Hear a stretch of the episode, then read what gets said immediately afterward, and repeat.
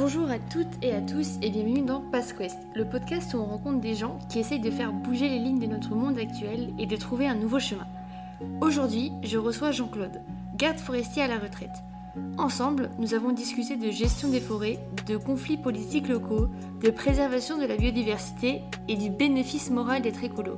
J'espère que cette discussion vous intéressera autant que moi et bonne écoute.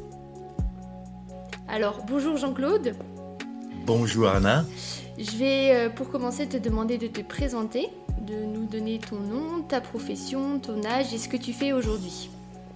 Alors, je m'appelle Baumer Jean-Claude, je suis né en 1952 et je suis retraité. Je suis retraité de l'Office national des forêts. Donc tu étais garde forestier Alors, j'ai été garde forestier, c'est un petit peu vite dit. À la, à, la réflexion, je préfère le terme. J'ai appris à être garde forestier parce que quand je suis parti en retraite, je ne savais pas tout. Bien sûr. Est-ce que tu peux nous raconter comment tu, es, euh, tu as appris à devenir garde forestier? Alors, c'est un petit peu le fruit d'une volonté et du hasard. Euh, quand j'avais 14-15 ans, je ne savais pas quoi faire et j'ai fait de l'électronique, j'ai fait un CAP d'électronicien et euh, des relations m'ont amené un jour à fréquenter un stage de ski à l'UCPA. Et l'avant-dernier jour, j'avais demandé au moniteur de ski ce qu'il allait faire la semaine prochaine. Il m'a dit, eh ben, la semaine prochaine, j'ai un autre stage de ski et puis le dernier jour, j'ai vu ce moniteur descendre la piste et je me suis dit, bon sang, moi la semaine prochaine, je retourne à l'usine. Euh, et lui, il va faire du ski. Moi, j'ai payé pour, et lui, il est payé pour. Mais bon sang, c'est bien sûr, c'est ça.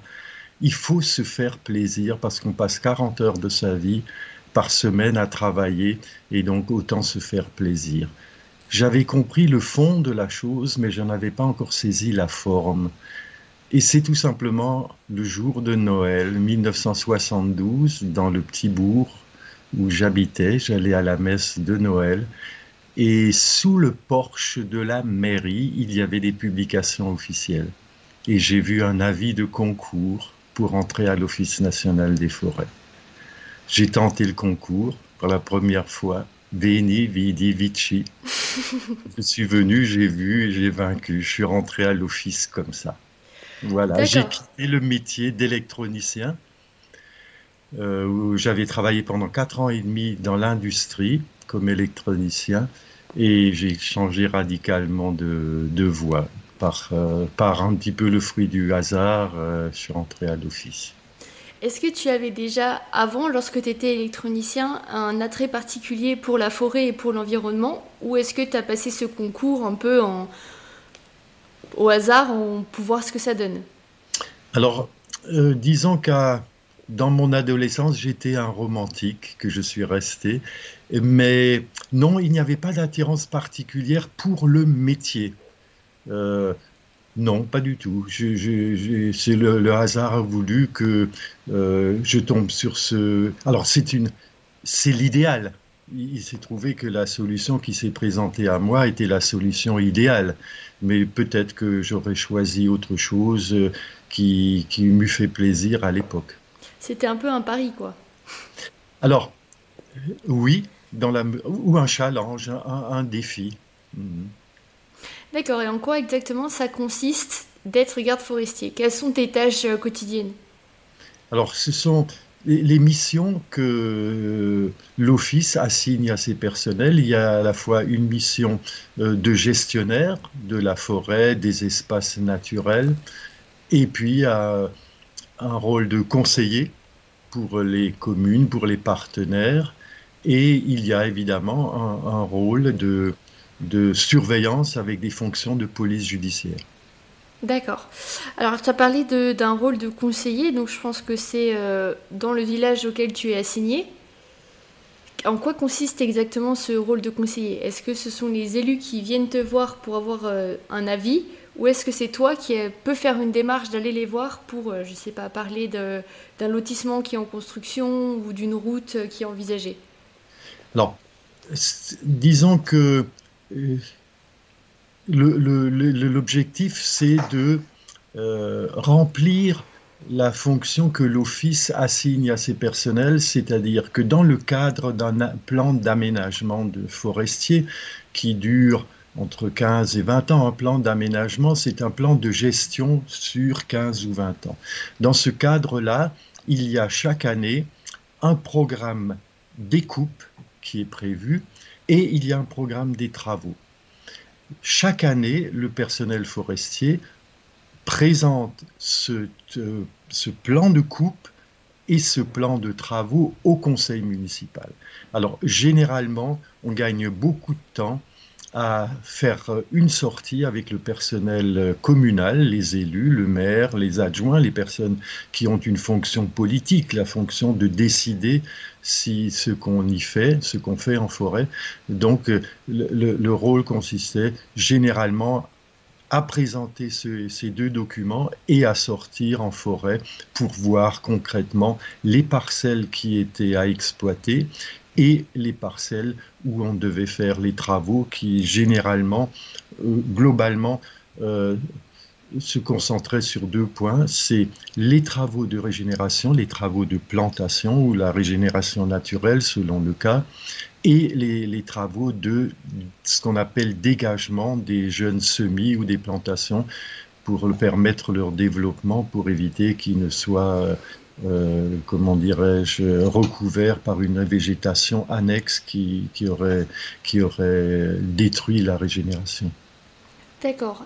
Quelles sont les limites exactement de ton pouvoir, si je peux parler comme ça? C'est-à-dire que si euh, un maire euh, modifie le plan local d'urbanisme pour décider de construire un, un énorme lotissement à l'emplacement de la forêt, est-ce que toi, tu peux mettre ton veto pour des raisons environnementales? Alors, euh, disons que euh, je n'ai jamais été dans ce cas-là. Je n'ai jamais été dans ce cas-là, euh, mais il va de soi qu'il y a des, oppositions fondamentales à protéger les, espaces naturels.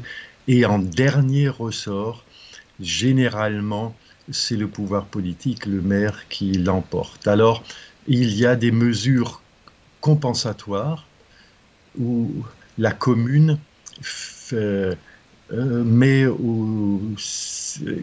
compense la surface perdue où l'on déboise pour faire euh, pour y mettre une activité industrielle, commerciale ou un lotissement.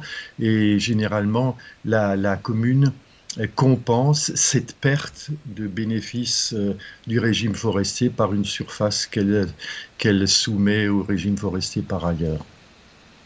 D'accord, ce que ça n'a rien à voir une, euh, une surface où il y a déjà une forêt qui est là depuis des années, avec une biodiversité qui prospère depuis des années, et une surface vierge à planter, c'est pas du tout le même en termes d'équilibre euh, biologique.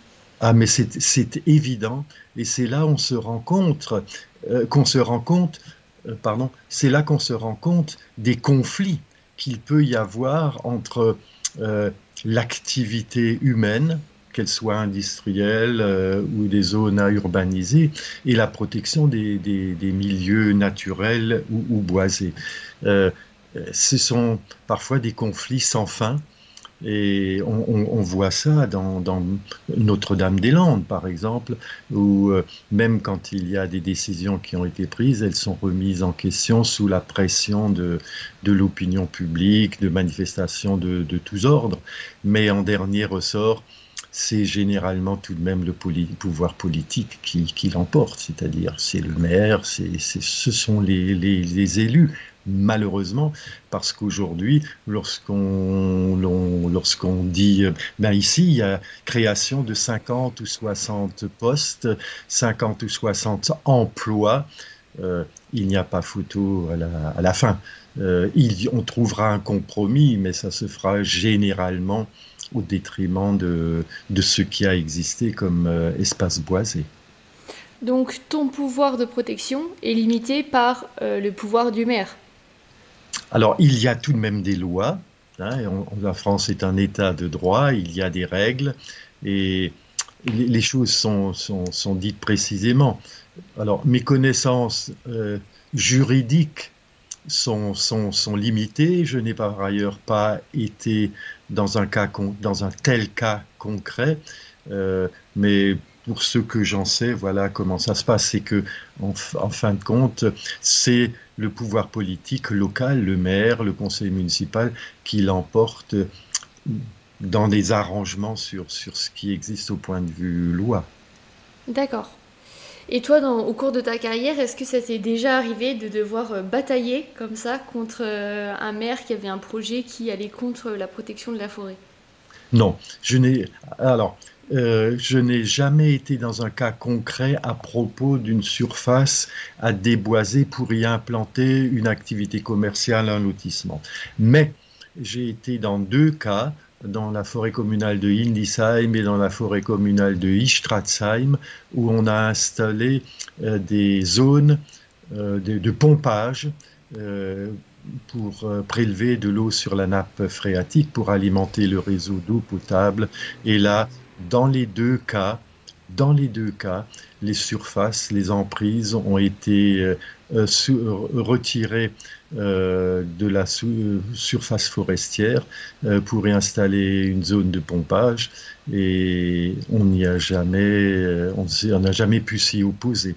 Parce que là, joue un effet, comment dirais-je, dans, dans l'intérêt du public. Hein, voilà, on ne peut pas priver les habitants d'eau potable. Et alors là, c'est, il n'y a même pas eu de mesures compensatoires. Dans ce cas-là, il y a une vingtaine ou 25 arts qui ont été distraites du régime forestier. On y a installé euh, une zone de pompage et, on a clôturé les tout, point final. D'accord. Et dans ce cas-là, où on te soustrait une partie euh, de, ta surface forestière, est-ce que toi, tu mets en place certaines mesures pour quand même continuer à préserver la continuité euh, biologique et de biodiversité ou est-ce que juste tu continues à gérer normalement le reste de la surface forestière Alors le restant de la surface forestière est géré d'une manière identique, euh, parce que d'abord il y a cette, euh, contrainte de l'aménagement qui a été présentée, qui a été votée, acceptée par le conseil municipal. Donc euh, le, cadre reste, reste le même. On, continue à gérer la forêt comme avant. Par contre, dans la zone qui a été soustraite, euh, c'est clôturé. On y a mis du gazon, c'est tendu, donc il faut que ce soit net, clair, présentable. Voilà, c'est ainsi. Hein. D'accord. Et maintenant que tu es à la retraite euh, et que tu as passé beaucoup de temps à effectuer ce métier dans différentes communes, euh, quels sont les enseignements que tu retires de ce métier? Ah, c'est à la fois, ça relève un petit peu de, l'intime. Euh, quand je suis rentré à l'Office national des forêts, euh, je, ne savais pas encore ce qu'était l'écologie. Je ne savais pas que l'écologie était une science qui étudiait les écosystèmes. Et je m'imaginais que maintenant, euh, ben, j'exercerais un, métier dans le plus beau des, des mondes. Euh, progressivement, par la force des choses, j'ai été obligé de faire de l'écologie. Et c'est là que j'ai découvert que, au fond, euh, euh, c'était un métier qui m'ouvrait les yeux et que ce qui auparavant me semblait un métier merveilleux est devenu à court terme, à vue de nez, un métier merveilleux parce que j'ai été, heureux, mais par ailleurs, euh, quand on voit l'évolution de la biosphère, quand on voit l'activité humaine au courant des millénaires avec le développement euh, des industries, des prélèvements sur les sources d'énergie, sur les matières premières, ce que je n'étais, ce dont je n'avais très peu conscience auparavant, euh, c'est devenu un métier qui a eu une annexe un petit peu désespérante. Mhm. C'est-à-dire que euh, il y a, j'ai commencé en 74, euh, le monde n'était pas encore ce qu'il est actuellement. Euh, évidemment, les avancées des études scientifiques ont permis de, de révéler énormément de choses et on est tout s'est tellement accéléré les dernières décennies qu'on a qu'on s'est rendu compte de, des problèmes que crée l'activité humaine. Et le métier m'a m'a amené un petit peu sur ce chemin d'un petit peu de pas de, pas de désespoir dans, dans, la mesure où je vais où je vais je vais comment dirais-je me suicider demain matin non mais c'est c'est quelque chose où je me dis ça va être extrêmement difficile à maîtriser euh, euh, où j'ai peu d'espoir que ça se règle à court terme ou que ça se règle euh, dans la bienveillance. D'accord, et donc question subsidiaire qui, qui, me vient automatiquement, euh, tu as commencé donc à exercer dans les années 70, oui. et donc tu as exercé sur une longue période. 70, c'est le moment où on a eu le rapport Brundtland avec la concrétisation du terme de développement durable, donc c'est les années où on a vraiment pris en compte réellement les problèmes environnementaux jusqu'à aujourd'hui, où aujourd'hui tout le monde est conscient qu'il y a des énormes problèmes écologiques, mais derrière il n'y a pas beaucoup de, faits et euh, d'actions qui sont menées pour régler ça. Donc comment toi, dans ton métier, tu as vu cette évolution de prise de conscience et d'actions qui ont été menées ou pas menées en fonction de ces, crises de, ces prises de conscience Alors j'ai beaucoup réfléchi à tout cela et c'est très difficile de, donner des solutions. Euh, les solutions sont pour partie locales, mais les solutions locales, c'est à la fois des solutions locales euh, à Nordou, c'est des solutions locales euh, dans chaque dans chaque concentration humaine, qu'elle soit en Amérique du Sud, en Asie, en Afrique. c'est tout le monde est concerné euh, mais il y a tout de même quelque chose qui, euh, qui me semble poser une question. C'est nos systèmes euh, reposent, le système planétaire repose sur un credo qui est celui de la croissance. Or, on ne peut pas indéfiniment. Alors, ça dépend beaucoup de ce qu'on entend par le mot croissance, dans quel domaine on entend la croissance, mais généralement, on entend par croissance la croissance d'un produit intérieur brut. Et ces produits, cette croissance-là est consommatrice d'énergie et consommatrice de matières premières et je vois difficilement comment on peut dans un espace fini croître indéfiniment. Euh, pour en revenir euh, au terme de développement durable, j'avais lu euh, un ou deux livres d'un monsieur qui semble me sabler Serge Latouche, je ne sais pas si tu connais, et qui avait qui, m'avait ouvert un petit peu les yeux sur ce terme de développement durable. Alors, ça dépend beaucoup ce qu'on entend par développement.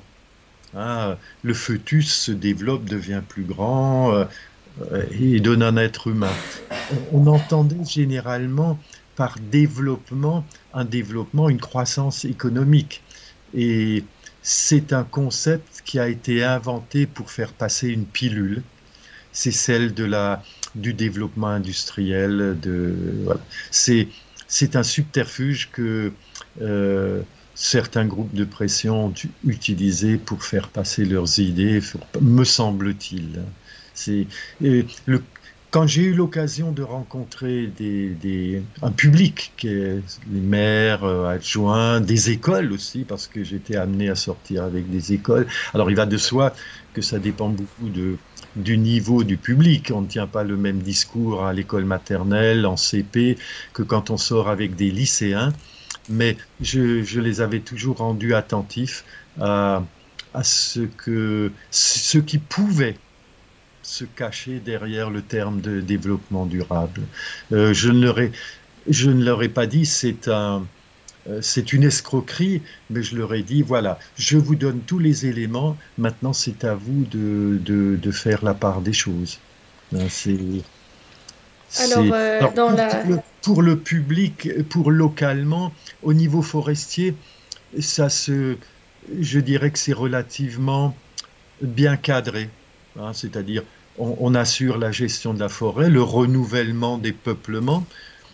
Euh, là où, disons, là où j'ai été amené à apporter ma, ma contribution lors des sorties, c'est de parler du cycle du carbone, de parler du cycle de l'eau, de parler du cycle de l'azote dans la vie de tous les jours et au niveau de la biosphère. C'est-à-dire que euh, moi, je peux intervenir modestement sur le cycle du carbone si 10% de mes déplacements ou 15% de mes déplacements, je les fais autrement qu'en qu'en voiture, en vélo par exemple, ou à pied. J'ai pu intervenir en rendant les gens attentifs euh, à la gestion de l'eau, à ce qu'on faisait, la manière dont on consommait de l'eau, euh, mais c'est quelque chose qui rentrait dans un cadre général de la protection euh, de, l'environnement, ce n'était pas spécifique à la, à la forêt. J'utilisais ces sorties pour faire passer un certain message. Alors juste pour... Là j'ai plein de questions maintenant, mais euh, juste pour revenir rapidement sur le terme de développement durable, euh, au départ, c'est un terme euh, assez noble, qui cache des valeurs assez nobles, qui a pour volonté de réussir à continuer un développement satisfaisant pour les différentes franges de la population, sans impacter l'environnement de manière négative, et tout en respectant les valeurs sociales d'égalité et d'équité. Aujourd'hui, c'est devenu un terme extrêmement fourre-tout pour un petit peu cacher euh, toutes les choses euh, qu'on fait euh, derrière des termes un peu plus nobles. Et surtout, je trouve, et je pense que tu seras d'accord avec moi, que c'est un terme qui est très régulièrement utilisé par énormément d'entreprises pour dire, regardez, le, le, développement durable repose sur un triptyque qui est l'environnement, le social et l'économique. Mhm. Il y a énormément d'entreprises qui utilisent ce triptyque en disant Ah, regardez, oui, euh, notre euh, économie euh, est très très fort, mais on fait aussi un peu d'environnement et aussi un peu de social, donc on est dans le développement durable. Et pour mhm. beaucoup d'entreprises, le développement durable, c'est permettre à leurs employés de partir à 17h30 et arrêter les touillettes dans les cafés solubles. Oui. Donc c'est aujourd'hui devenu malheureusement un terme euh, un peu utilisé dans tous les sens pour euh, justifier ses actions et pour montrer qu'on n'est pas une mauvaise entreprise. Mais c'est vrai que c'est souvent beaucoup de ce qu'on appelle aujourd'hui le greenwashing et c'est un peu de, de fumée quoi. Oui, mais, mais c'est ce que je te disais tout à l'heure. Hein.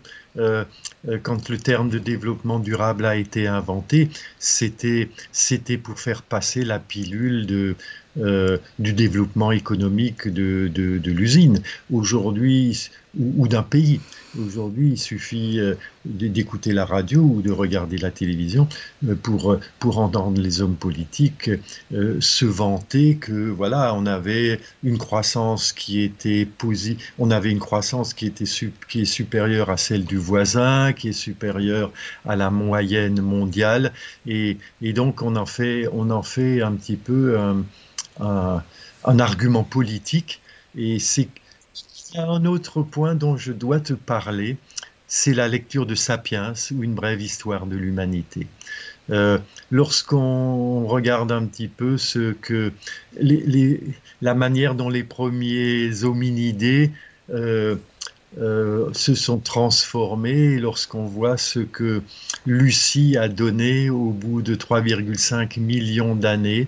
Lorsqu'on prend le cas d'un microcosme euh, qui est l'Australie, par exemple, où, c'est partout où l'homme est arrivé, lorsque il s'est installé, la biodiversité a régressé et Maintenant que le problème est planétaire, maintenant le microcosme, c'est, la planète Terre dans, dans le système solaire, dans, dans, la Voie lactée, on, euh, on peut tout de même se poser les questions. Je me suis posé les questions par rapport à l'évolution et surtout que tous ces phénomènes de dégradation se sont eh, considérablement accélérés les dernières décennies et je me dis que, au fond, la, planète Terre risque, euh, j'en ai de fortes craintes, d'évoluer comme, euh, comme le continent australien ou comme d'autres îles, c'est-à-dire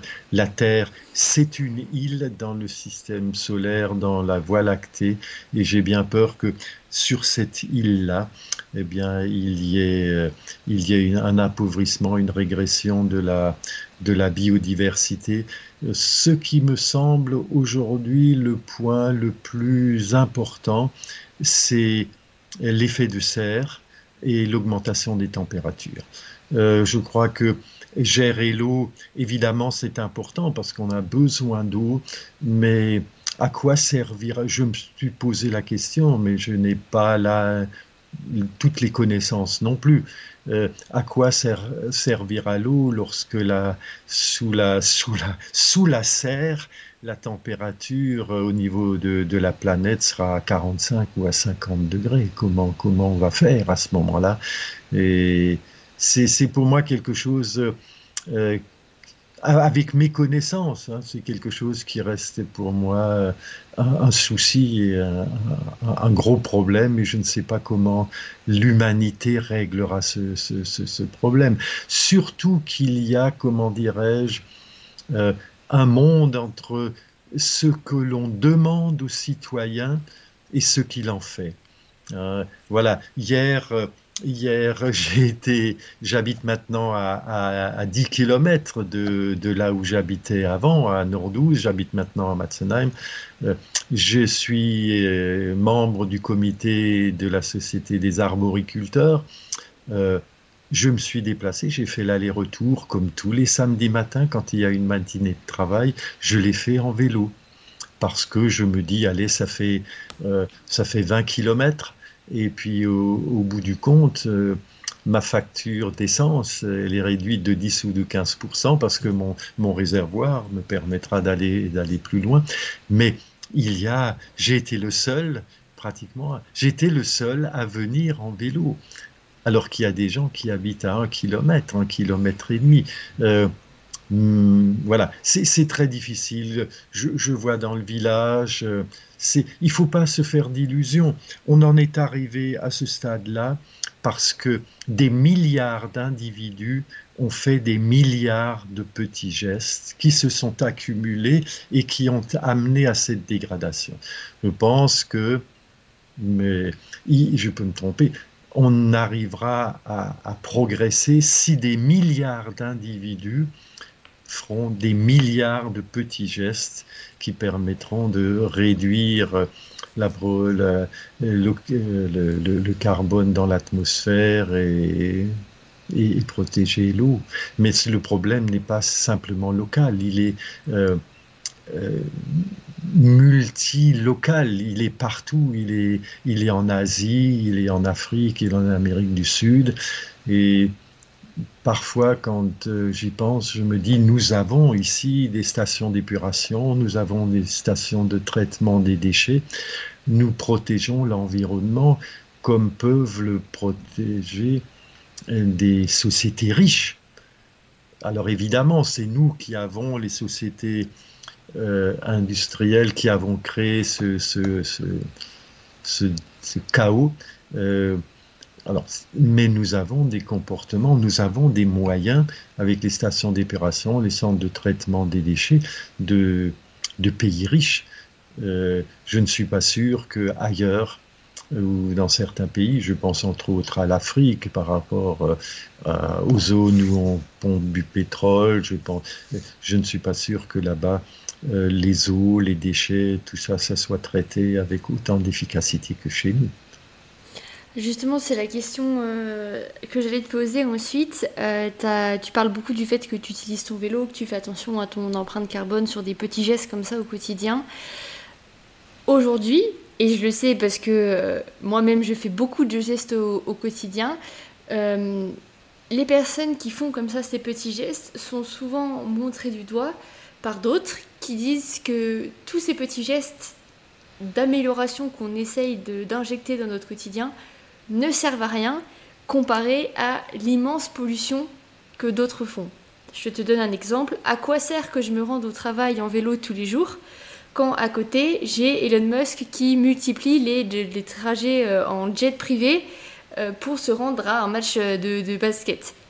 Oui. Qu'est-ce que toi tu répondrais à cet argument?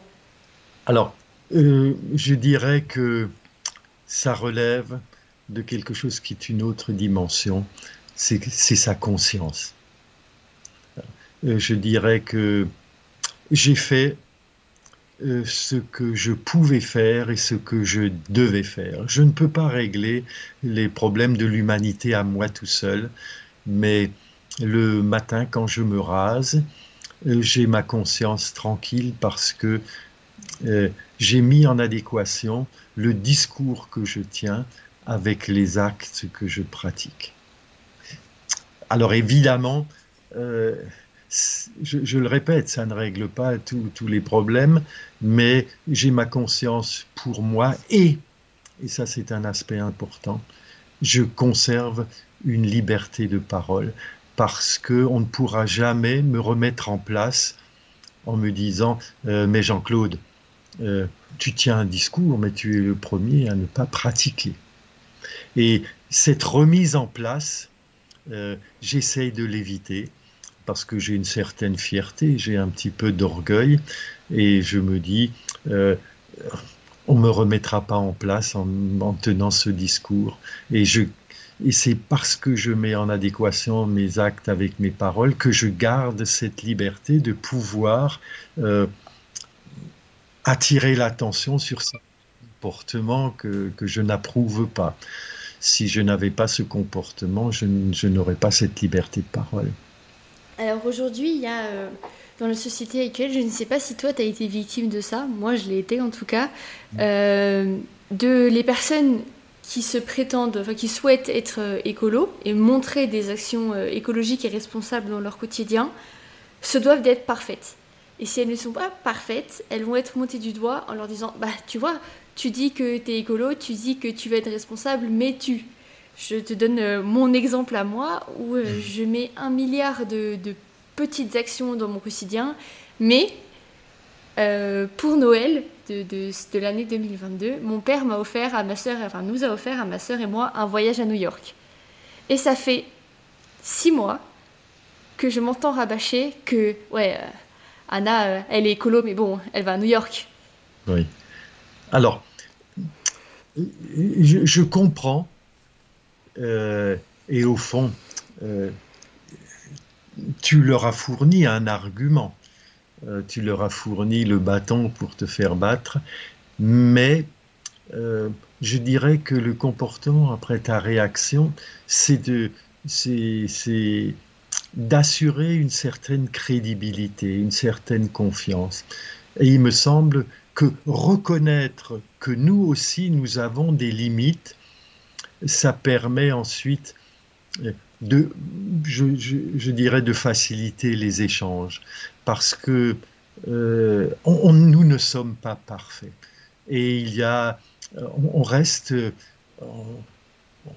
notre vie est faite aussi de plaisir, elle, est faite de, satisfaction. Euh, c'est légitime d'être curieux, de, nous, nous aussi, Chantal et moi, mon épouse et moi, on, voyage alors, c'est toujours des, à vocation culturelle. Euh, nous avons pris l'avion euh, pour aller à Madère. Par contre, au mois de mars, pour voir l'exposition Vermeer, nous avons été à Amsterdam en train. Alors, ces gens-là, oui, mais ce n'est pas une raison euh, pour, pour lâcher prise je crois que tu peux continuer. Et si les, le, fait que tu acceptes, par exemple, leur remarque, euh, ça instaure un état d'esprit, je dirais, bienveillant, parce que si toi tu acceptes, si toi tu reconnais que effectivement, mais ton interlocuteur, par honnêteté intellectuelle, est aussi obligé de reconnaître que lui, il ne fait rien ou pas grand-chose. Tu, vois, est-ce que je, mhm. me suis bien fait comprendre? C'est-à-dire que euh, euh, si je reconnais mes torts, euh, mon interlocuteur est obligé de reconnaître, par, par, honnêteté intellectuelle, est obligé de reconnaître que lui aussi, il a tort quelque part. Et je pense ou j'espère que ce fait-là est une première prise de conscience qui l'incitera à se dire, mais Anna a reconnu ses limites, elle fait malgré tout quelque chose. par honnêteté, par bienveillance, par amitié, ben, je vais faire pareil. Je vais reconnaître que je ne suis pas parfait, mais je vais tendre vers euh, une évolution de mes comportements et aller dans le sens de, de, Anna. Euh, c'est, me semble-t-il, ce qui relève des relations, ces relations humaines. Hein. Alors, pour en revenir à, à, quelque chose d'autre, euh, j'ai beaucoup réfléchi à ça aussi. La définition de l'écologie, c'est une l'écologie est une science qui étudie les écosystèmes et elle est cartésienne. Et au fond, cette écologie-là, cette science, il y a très peu de personnes qui la pratiquent.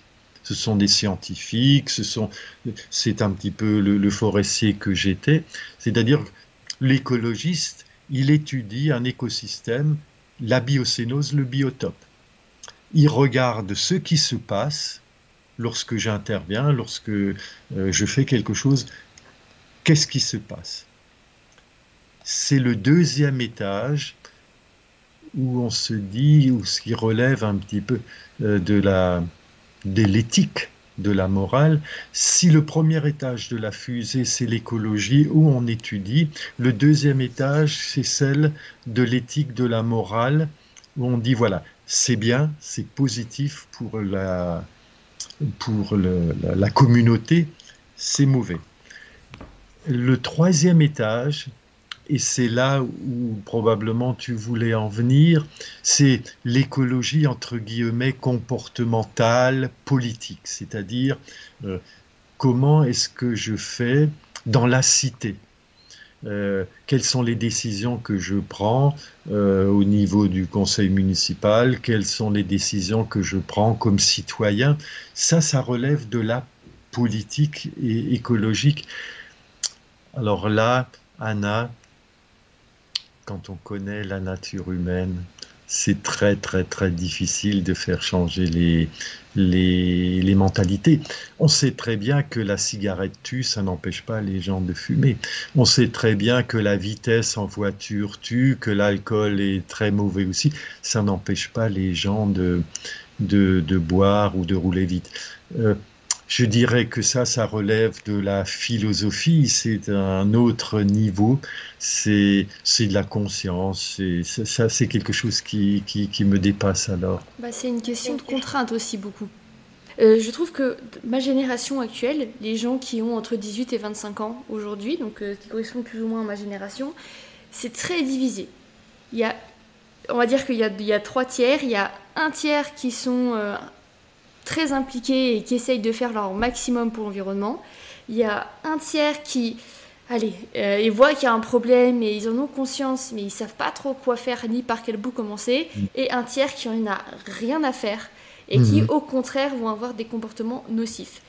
Et euh, c'est assez compliqué de faire comprendre aux deux derniers tiers qu'il faut faire quelque chose parce que pour eux, l'environnement, c'est des contraintes c'est pas quelque chose qu'il faut sauver, c'est des contraintes. Euh, je prends un exemple tout bête qui est celui de ma petite sœur. Euh, ma petite sœur, que j'adore hein, par ailleurs, mais elle est euh, parfaitement consciente, consciente pardon, qu'il y a des gros problèmes environnementaux. Elle le sait. Elle fait des efforts sur pas mal de choses, mais il y a certains domaines où elle ne veut pas faire d'efforts parce que c'est trop de contraintes pour elle. L'exemple que j'ai en tête, c'est l'exemple du domaine de la mode où euh, elle adore euh, les vêtements. Et euh, comme elle est étudiante, elle n'a pas un budget infini. Donc elle va commander dans des enseignes de fast fashion ou d'hyper fast fashion qui coûtent pas très cher mais qui sont une catastrophe de production humaine et environnementale. Elle le sait, mais c'est une trop grosse contrainte pour elle d'y renoncer, donc elle n'y renonce pas. Ça, c'est. après, elle fait des efforts sur plein d'autres choses, c'est un exemple comme un autre. Il y a des gens pour qui être écolo, euh, au terme du comportement social, c'est trop de contraintes, donc juste ils abandonnent. Alors, Anna, tu as touché du doigt un aspect parmi les deux qui m'ont fait dire tout à l'heure qu'au bout de 40 ans, euh, je suis désespéré, sans espoir. C'est les deux tiers qui posent question. Hein. C'est, ce, ce sont ces deux tiers qui, qui me posent question parce que euh, il me semble que ces deux tiers-là, ou au moins le troisième tiers, on n'arrivera pas à leur faire changer de comportement. Et j'ai des limites aussi dans ma réflexion, dans, dans, mon analyse, mais pour ce que j'ai été, pour ce que je suis encore, euh, j'ai ces, ces, deux tiers me posent euh, question et ces deux tiers m'ont fait prendre cette, cette voie du, du, du sans-espoir. L'autre pan, c'est la pression de, du monde économique hein, qui mm. fait que, voilà, hein, il faut se développer parce qu'il n'y a pas à se cacher, euh, voiler la face. Beaucoup de nos systèmes de santé de retraite euh, sont basés sur la croissance. Hein.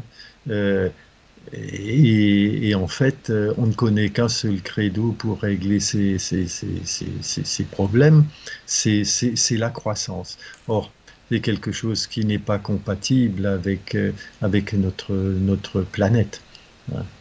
Donc, voilà. Ces, ces, deux aspects, ces deux pans-là, la pression de, de l'activité économique euh, du monde occidental, qui est par ailleurs dominant, et hégémonique, c'est-à-dire que pour l'instant il domine tout, il est hégémonique, il veut euh, imposer ce système à la planète entière, c'est probablement la mondialisation sous, euh, sous, sous, la vraie forme. Hein. C'est c'est ça, et puis c'est les, les, comportements humains qui sont difficiles à changer. Je crois que l'homme, il est ainsi fait qu'il ne réagit qu'à la carotte ou au bâton pas tellement euh, à, la, raison. Euh, je, connais, je, je, connais ton, ton, souci, mais ça n'empêche que malgré tout, il faut, il faut continuer parce qu'on a des convictions qui ne nuisent à personne, euh, qui au contraire sont bénéfiques pour tout le monde. Et voilà, c'est pas parce que on, est le premier poisson qui est sorti de l'eau, il a passé pour un fou, hein, et pourtant il a mené à, l'humanité. Non, je crois que quand on a des convictions, on, va au bout, et puis euh, le dernier jour, on peut dire voilà. J'ai vécu en paix avec moi, j'ai vécu en paix avec moi-même. Je ne peux pas transformer la terre entière, mais ce que j'avais à faire, ce que j'ai pu faire, je l'ai fait et, et, voilà. Hein, c'est ça. Alors pour revenir sur quelque chose que tu as évoqué euh, auparavant, euh, beaucoup pensent qu'aujourd'hui, la meilleure manière de décarboner le secteur du tourisme, c'est de remplacer l'avion par le train. Et tu m'as dit avant que tu es parti en voyage à Amsterdam en train. Euh, aujourd'hui, il y a beaucoup, beaucoup de, cartes qui naissent pour montrer à quel point, à partir de Paris, on peut aller un peu partout en Europe en train euh, avec une durée évidemment plus longue que celle de l'avion. Qu'est-ce que tu as pensé de ton expérience, euh, de ton petit voyage en train? Alors, d'abord, j'ai été amené d'abord, alors j'avais, la possibilité, nous avions la possibilité d'y aller en voiture, parce qu'il y a une quinzaine d'années, on avait été à Amsterdam pour huit jours, on y avait été en voiture. Euh, j'ai, un fils euh, d'ami qui vient régulièrement en avion. J'aurais pu, à partir de Strasbourg, y aller en avion, mais c'est un choix. Euh, de comportement à l'égard de l'environnement parce que le moyen existait. Ça nous donne, euh, c'est un terme que peut-être certains n'aimeront pas, mais ça me donne bonne conscience d'avoir euh, un impact limité sur de, mon activité humaine sur la, la biosphère, sur l'environnement. Ça nous a permis aussi, pendant quelques heures, de voyager à travers l'Europe dans un train avec des dans un compartiment où on avait à côté de nous des Allemands et des, et des Hollandais. Donc ça nous a permis aussi, alors de, de faire des rencontres. Alors, chapitre 21 du Petit Prince, euh, tu ne m'as pas apprivoisé, mais qu'est-ce que c'est qu'apprivoiser? C'est créer des liens et ensuite des rites. Alors évidemment, on n'a pas encore créé des liens avec les personnes qu'on a rencontrées dans le train, euh, mais on a au moins euh, fait des rencontres et on a pu échanger brièvement euh, pendant pendant deux trois heures. Voilà, c'est ce que ça apporte de, positif. La dernière fois, je n'aurais probablement pas eu l'occasion de faire dans, en avion. J'ai beaucoup fait du Lyon-Toulouse en train cette année. Et la dernière fois, mon dernier trajet en train, je me suis retrouvée assise par le meilleur des hasards à côté euh, d'une personne qui travaillait pour le parc national des Pyrénées. Mhm. Le trajet Toulouse-Lyon, il dure 4h20. On a discuté 4h20 non-stop. Elle est, euh, elle est responsable de la police environnementale pour le, la réserve, enfin le, parc national des Pyrénées. on a discuté pendant 4h20 euh, d'environnement, de police, de, de, comportement au cœur du parc. Ça, c'était super intéressant. C'est vrai que le voyage en train, euh, ça offre des, discussions euh, incroyables.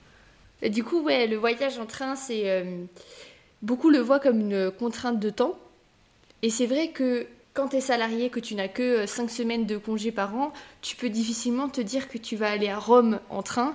Parce que je pense qu'un Paris-Rome en train, c'est quand même beaucoup plus long qu'un Paris-Rome en avion.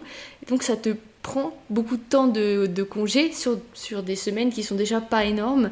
Mhm. Euh, donc je pense que c'est des, efforts qui sont beaucoup à faire par euh, bah, les personnes à la retraite, comme c'est ton cas, ou alors euh, les étudiants qui ont un peu plus de temps, ou les familles qui peuvent se permettre de prendre un peu plus de temps. Mais c'est vrai que c'est difficile de demander à tout le monde de prendre sur leur seule semaine de congé de, des trois mois consécutifs, de prendre deux, trois jours de train alors qu'il pourrait prendre en réalité 4 heures d'avion.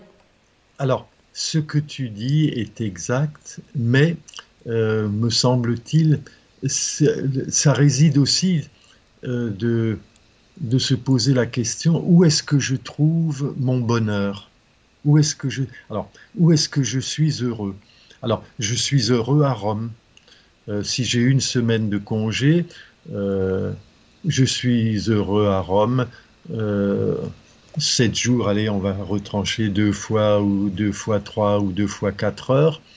Euh, je serai heureux à Rome pendant six jours. Si je fais le trajet en, train, euh, je retirerai un, un, jour de bonheur ou deux jours de bonheur à Rome. Mais ma vision des choses fera que, au fond, le temps que j'aurais passé dans le train à côtoyer des personnes, comme toi tu l'as fait de Lyon à Toulouse, euh, je remplace du bonheur euh, que je n'ai pas eu à Rome par le bonheur que j'ai eu à circuler deux fois une journée dans un train à rencontrer des personnes. Je pense que c'est quelque chose qui se situe dans, dans la tête et que au fond, euh, ce bonheur-là, on le fait soi-même. Non, je pense que c'est une, c'est une, euh, transformation intellectuelle euh, que chacun peut faire, euh, que chacun peut faire s'il en a conscience et s'il le veut. voilà. Mais, mais je comprends, je comprends ces gens-là. Je les comprends. Peut-être qu'en vieillissant, ils comprendront mieux aussi que le, temps est quelque chose de, qu'on apprécie différemment selon les situations, selon les personnes, selon l'âge, selon l'époque, selon beaucoup de choses.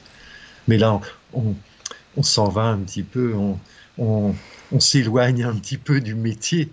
Hein, c'est voilà, c'est quelque chose qui, qui, que j'ai découvert au, fil des, décennies qui ont passé. Euh, pour changer euh, de, sujet, enfin changer de sujet, non, mais pour euh, aborder un autre sujet, je sais que tu as travaillé pas mal auprès des enfants dans les différents villages où tu as exercé, sur différentes thématiques avec des âges différents. Raconte-nous un peu le travail que tu as fait avec eux, les différentes choses que tu abordes, comment tu les abordes en fonction de l'âge, qu'est-ce que ça leur apporte, et ainsi de suite. Alors, ceux qui les sujets abordés sont toujours les mêmes, étaient toujours les mêmes. Ce qui a changé en fonction de l'âge, c'est le vocabulaire. Hein, le vocabulaire en CP ne peut pas être le même que celui en CM2 ou ne peut pas être le même que celui en première ou en seconde. Euh, j'intervenais toujours, euh, comment dirais-je, euh, avec un objectif pédagogique. Lorsque je sortais avec les enfants, j'avais toujours l'habitude de, commencer par deux choses. Permettez-moi de ne pas tout savoir et à l'issue de la, sortie, faites-moi part de vos critiques, faites-moi part de ce que j'ai mal fait, ce qui ne nous a pas convenu, parce que c'est ce qui me faisait euh, turbiner et ce qui m'incitait à réfléchir, à, à, modifier, à améliorer mon discours, mon vocabulaire. Alors, je leur disais aussi, ici, vous continuez d'être à l'école. Hein vous êtes dans un cadre différent, vous n'êtes pas entre quatre murs, euh, assis devant une table, sur une chaise, mais ici, vous êtes en forêt, vous êtes dans un verger, mais l'objectif, c'est je dois vous apprendre quelque chose. Et je calquais, j'avais fait une expérience, euh, j'avais l'habitude euh, que les écoles m'invitent pour une opération un samedi matin où on plantait 40 ou 50 chênes. Et puis il y avait, on grillait le lard, il y avait... Euh, et les enfants qui étaient arrivés à 8h30 repartaient à 11h. Et tout le monde, les enseignants, comme les parents d'élèves, comme les enfants, avaient conscience d'avoir vécu quelque chose d'intéressant. Jusqu'au jour où une enseignante m'a dit, écoutez, monsieur Baumort, je n'y connais rien. Je vous laisse carte blanche sur toute une année. Et c'est, ça a été un changement fantastique, merveilleux, parce que j'ai compris à ce moment-là qu'il ne fallait pas se disperser dans de petites euh, euh, pseudo-activités qui pouvaient donner bonne conscience. Et à ce moment-là, j'ai recommencé à, à tout, j'ai recommencé à réfléchir à ce qu'il fallait faire. Et à ce moment-là, j'ai calqué toutes mes interventions sur euh, quand on est en forêt, qu'est-ce qui vous frappe? Qu'est-ce que vous voyez qui vous parle de forêt?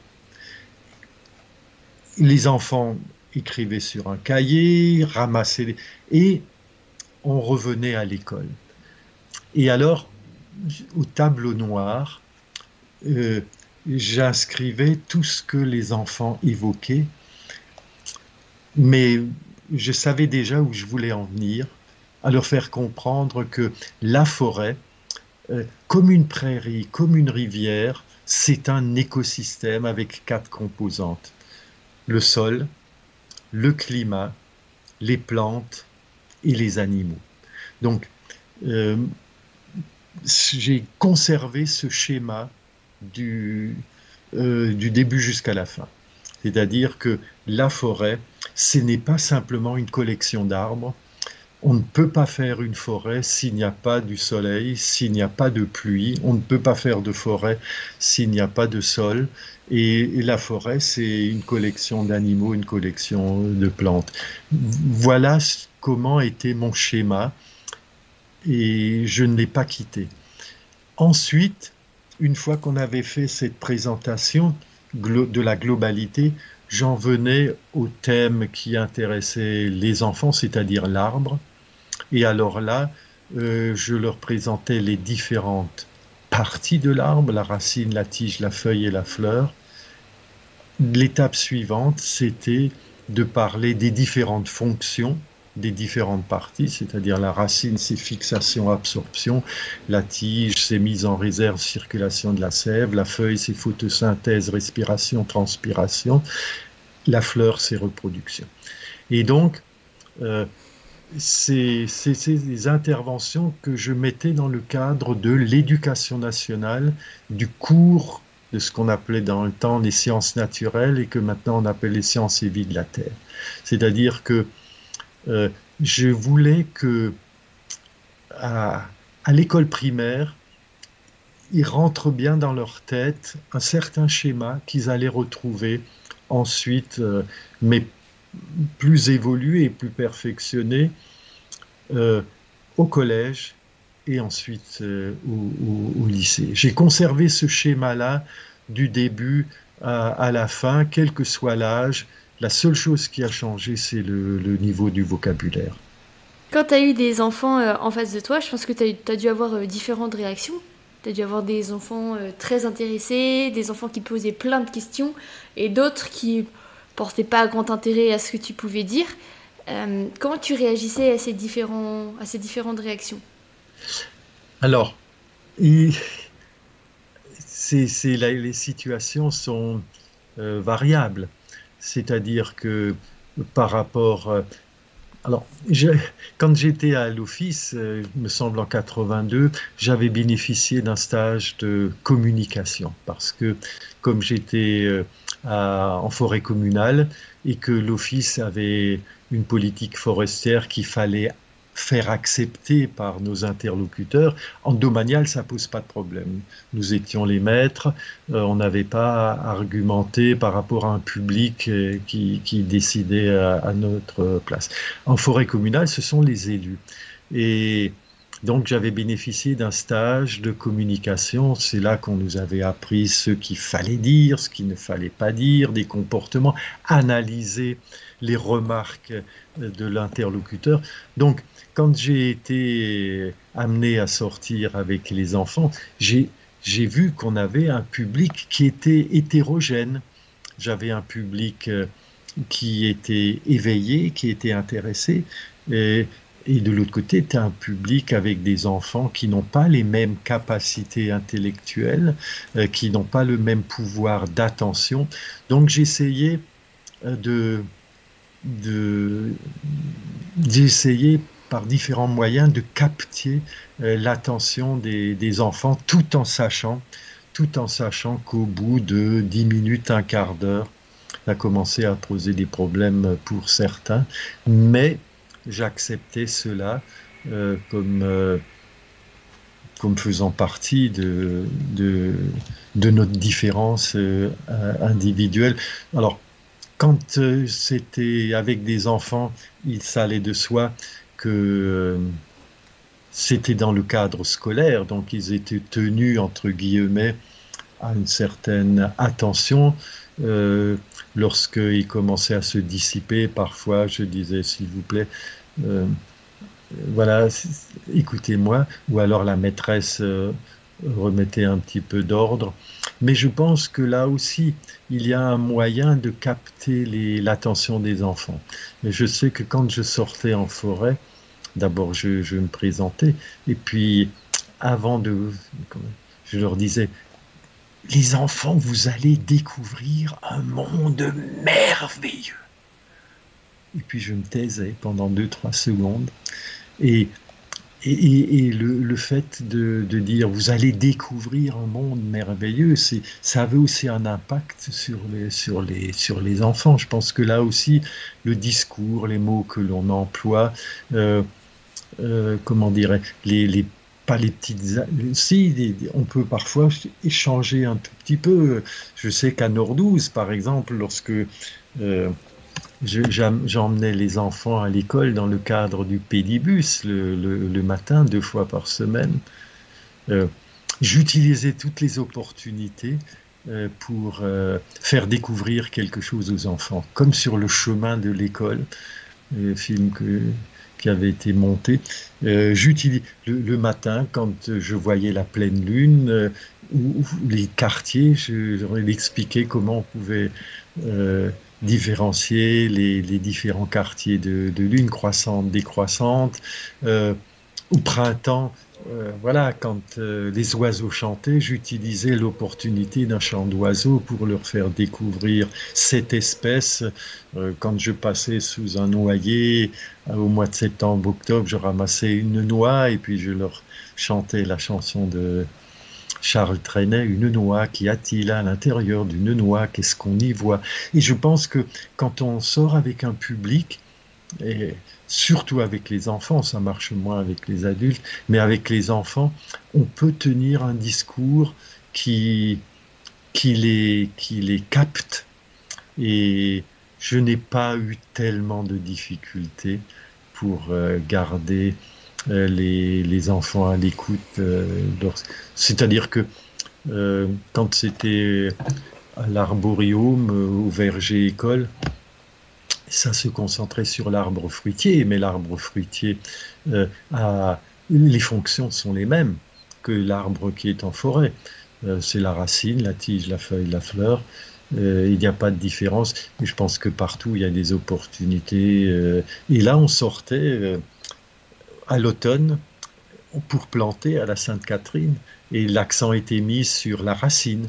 Lorsque au printemps, au mois d'avril et au mois de mai, on sortait, c'était les pommiers qui étaient en fleurs. Donc, on s'était plus particulièrement concentré sur la fleur, sur l'abeille il y a comme ça des opportunités, et puis je pense qu'il y a quelque chose qui tient aussi de, du personnel, c'est que on est là aussi différent, on est plus ou moins capable de captiver les gens, d'expliquer les choses, d'être pédagogique ou de ne pas l'être. Oui, c'est vrai. Moi, je me souviens de toutes les après-midi euh, que j'ai passé à planter des arbres ou vergers, euh, à apprendre le, différents noms des, des arbres ou des plantes euh, aromatiques. Ah, j'en ai passé du temps en verger. Hein. oui, oui, oui, oui, Tu sais, la, la, la, la, botanique, la biologie, c'est au fond ce qu'il faudrait. C'est l'alpha et l'oméga. C'est ce qu'il faudrait apprendre tout petit et ne jamais arrêter d'apprendre. Euh, voilà, c'est passionnant, mais voilà, on ne vit pas que de ça non plus. C'est vrai. Alors, euh, dernière question que j'ai pour toi. Euh, donc, tu as passé le concours de l'Office national des forêts et tu as travaillé pendant très longtemps pour eux et avec eux. Aujourd'hui, la vie sur l'Office national des forêts est assez divisé. En tout cas, euh, moi, mhm. durant mes études de géographie, c'est ce que j'ai pu constater. Il y a beaucoup de gens euh, qui voient ça comme euh, quelque chose d'extrêmement positif parce que c'est organiser à l'échelle de l'État complet la gestion des forêts et donc réussir à créer une unité et une cohésion à l'échelle du pays. Et il y a beaucoup de gens également qui voient l'Office national des forêts comme une couverture en utilisant euh, l'environnement comme prétexte pourrait en réalité euh, plutôt se tourner vers l'aspect économique et qui pense plus à l'économie qu'à la réelle protection. Hmm. Alors, c'est une question assez vaste. D'abord, je dirais que la forêt, peut avoir différents objectifs, différentes fonctions. Elle peut avoir une fonction de production de bois, elle peut avoir une fonction de protection, et c'est surtout les protections de sol en milieu montagnard et sur les sur, en littoral, les dunes, une fonction sociale, les forêts périurbaines, et une fonction de protection de la biodiversité. Ça, c'est une chose. Euh, il va de soi que lorsqu'on assigne, et on ne peut pas faire abstraction de, de cet aspect-là des choses, euh, la fonction de la forêt, lorsqu'elle a une fonction économique, euh, on en utilise les, utilise les moyens pour remplir à plein cette fonction-là. Ce sont des objectifs que le propriétaire assigne à la forêt si l'État décide que ici on fait une forêt de production, le, gestionnaire doit essayer de remplir cet objectif au, maximum. Là où il y a parfois, euh, euh, comment dirais-je, une opposition, c'est dans les forêts des collectivités. Et là, il y a tout de même une différence de situation. Euh, une différence de situation topographique la forêt méditerranéenne n'est pas la même que celle qui est dans, sais pas, en Normandie. Euh, il y a aussi une différence culturelle. La perception qu'on a de la forêt, ce que les civilisations en ont fait, varie selon euh, le fond culturel. Euh, en Alsace, nous avons pendant 800 ans vécu dans le Saint-Empire romain germanique avec une vision culturelle de la forêt qui était la même que euh, en, Norvège ou en Suède ou dans, ces pays-là. Donc la perception qu'on a de la forêt ici, euh, dans cette région euh, ici, elle est, différente de la forêt, de la perception de la forêt qu'on peut avoir ailleurs. Et donc, on ne peut pas faire abstraction de cela. Et ici, j'ai eu des, des propriétaires des communes qui avaient un souci de protection du patrimoine, de la valeur. Donc c'était une protection euh, bienveillante. Alors certaines personnes diraient conservatrice ça dépend ce qu'on entend par le mot conservateur. Euh, c'est-à-dire qu'ils étaient très ouverts aux méthodes de sylviculture, mais ils étaient conservateurs dans l'esprit. On protège notre patrimoine en bon père de, famille. Et donc, l'Office est chargé de mettre en, pratique euh, ce que le propriétaire assigne comme objectif à sa foi. Je dirais que la perception que j'en ai eue, mais c'est une constatation, c'est que on est tiraillé comme gestionnaire entre la vision technocratique qu'en ont très souvent les ingénieurs, les, le niveau dirigeant de l'office, et qui est une vision euh, à la fois très théorique, très souvent uniquement comptable et la, la pratique du personnel de, de, terrain. Très souvent, on a été sur le terrain en avance sur euh, les, les, niveaux euh, dirigeants.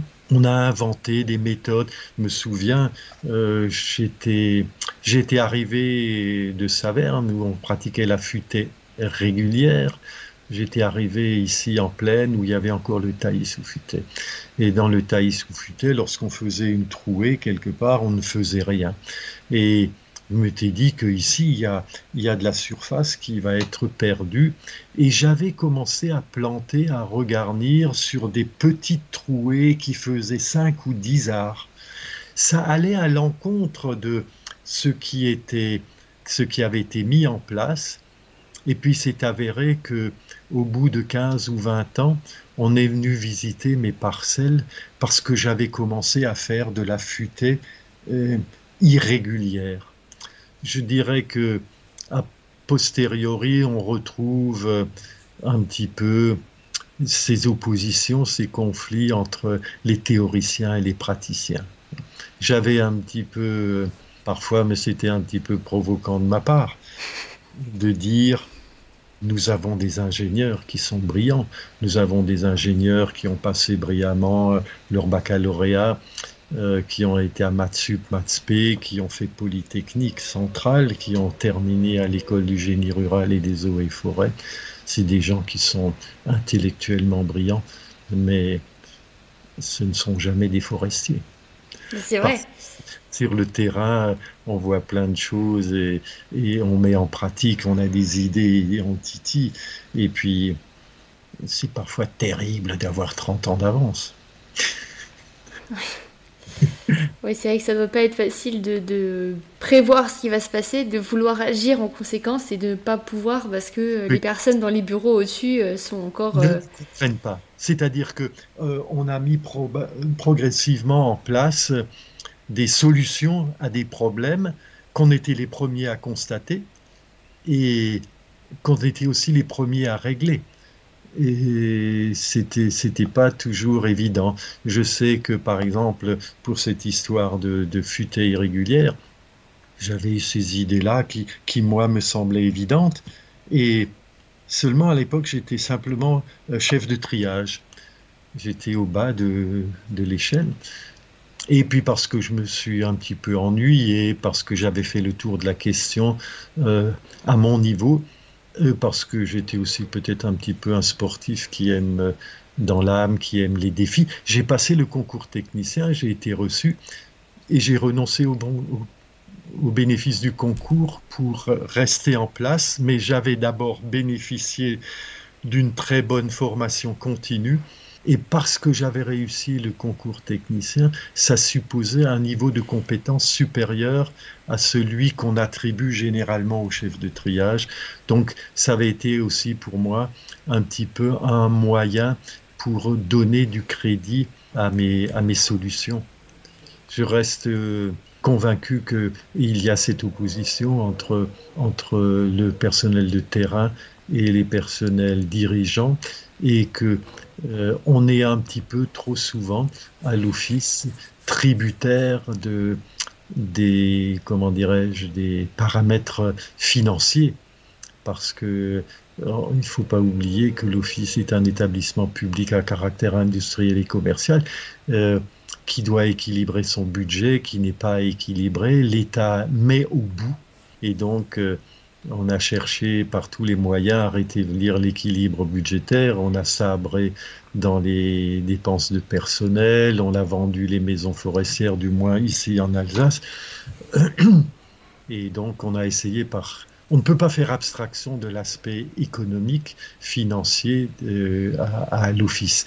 Alors, il m'est difficile de parler de de d'autres régions lorsque je ne connais pas toutes les situations, mais pour ce que j'en ai perçu ici, et ça reflétait tout de même une bonne part de la vérité et de la situation réelle, c'est que trop souvent des gens ont des idées euh, théoriques, y a quelque chose qui germe dans leur esprit, donc subitement un éclair, et puis, alors maintenant, mettez ça en pratique et on se rend compte que la mise en pratique est, difficile, impossible, chronophage, énormément de choses. Et on peut faire parfois les choses très très simplement si on laisse faire. Alors, ma vision de, pour en finir, ma vision de l'office, elle est très mitigée. Hein, ça a été, comment dirais-je, mon employeur je n'ai peut-être pas été un employé toujours parfait, mais je n'ai pas toujours eu un, patron parfait non plus. D'accord. Bah, écoute, euh, merci beaucoup pour euh, cet entretien et cette discussion. C'était très enrichissant.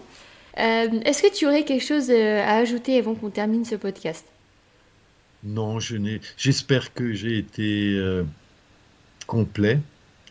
J'espère que j'ai répondu à tes voeux. J'espère que tu pourras en faire le meilleur, euh, que ça te servira surtout.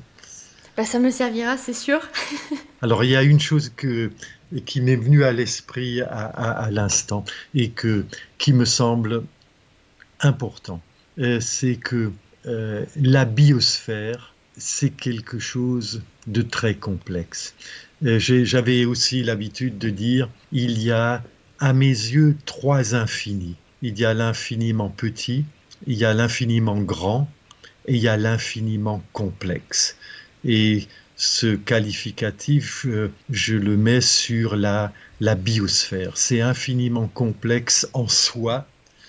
Si tu greffes l'activité humaine sur cet infiniment complexe de la biosphère, euh, tu as peut-être une idée de ce que ça peut être gérer la biosphère qui est infiniment complexe avec l'activité humaine.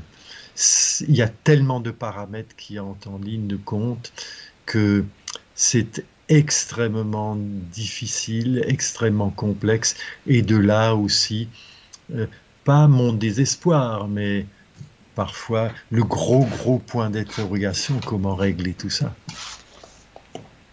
C'est un truc qui est venu en l'esprit, c'est ces trois infinis, petit, grand et l'infiniment complexe. C'est quand tu vois le, climat, qui, tu, ensuite les relations, la circulation des océans, et puis tu greffes là-dessus l'activité humaine.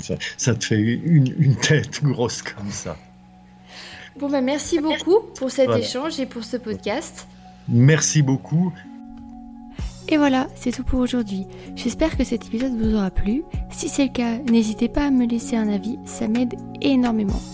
Si vous avez la moindre question suite à cet échange, n'hésitez surtout pas à venir m'écrire sur Instagram ou par mail à l'adresse qui sera directement présente dans la description. Merci d'avoir écouté cet épisode et je vous dis à la prochaine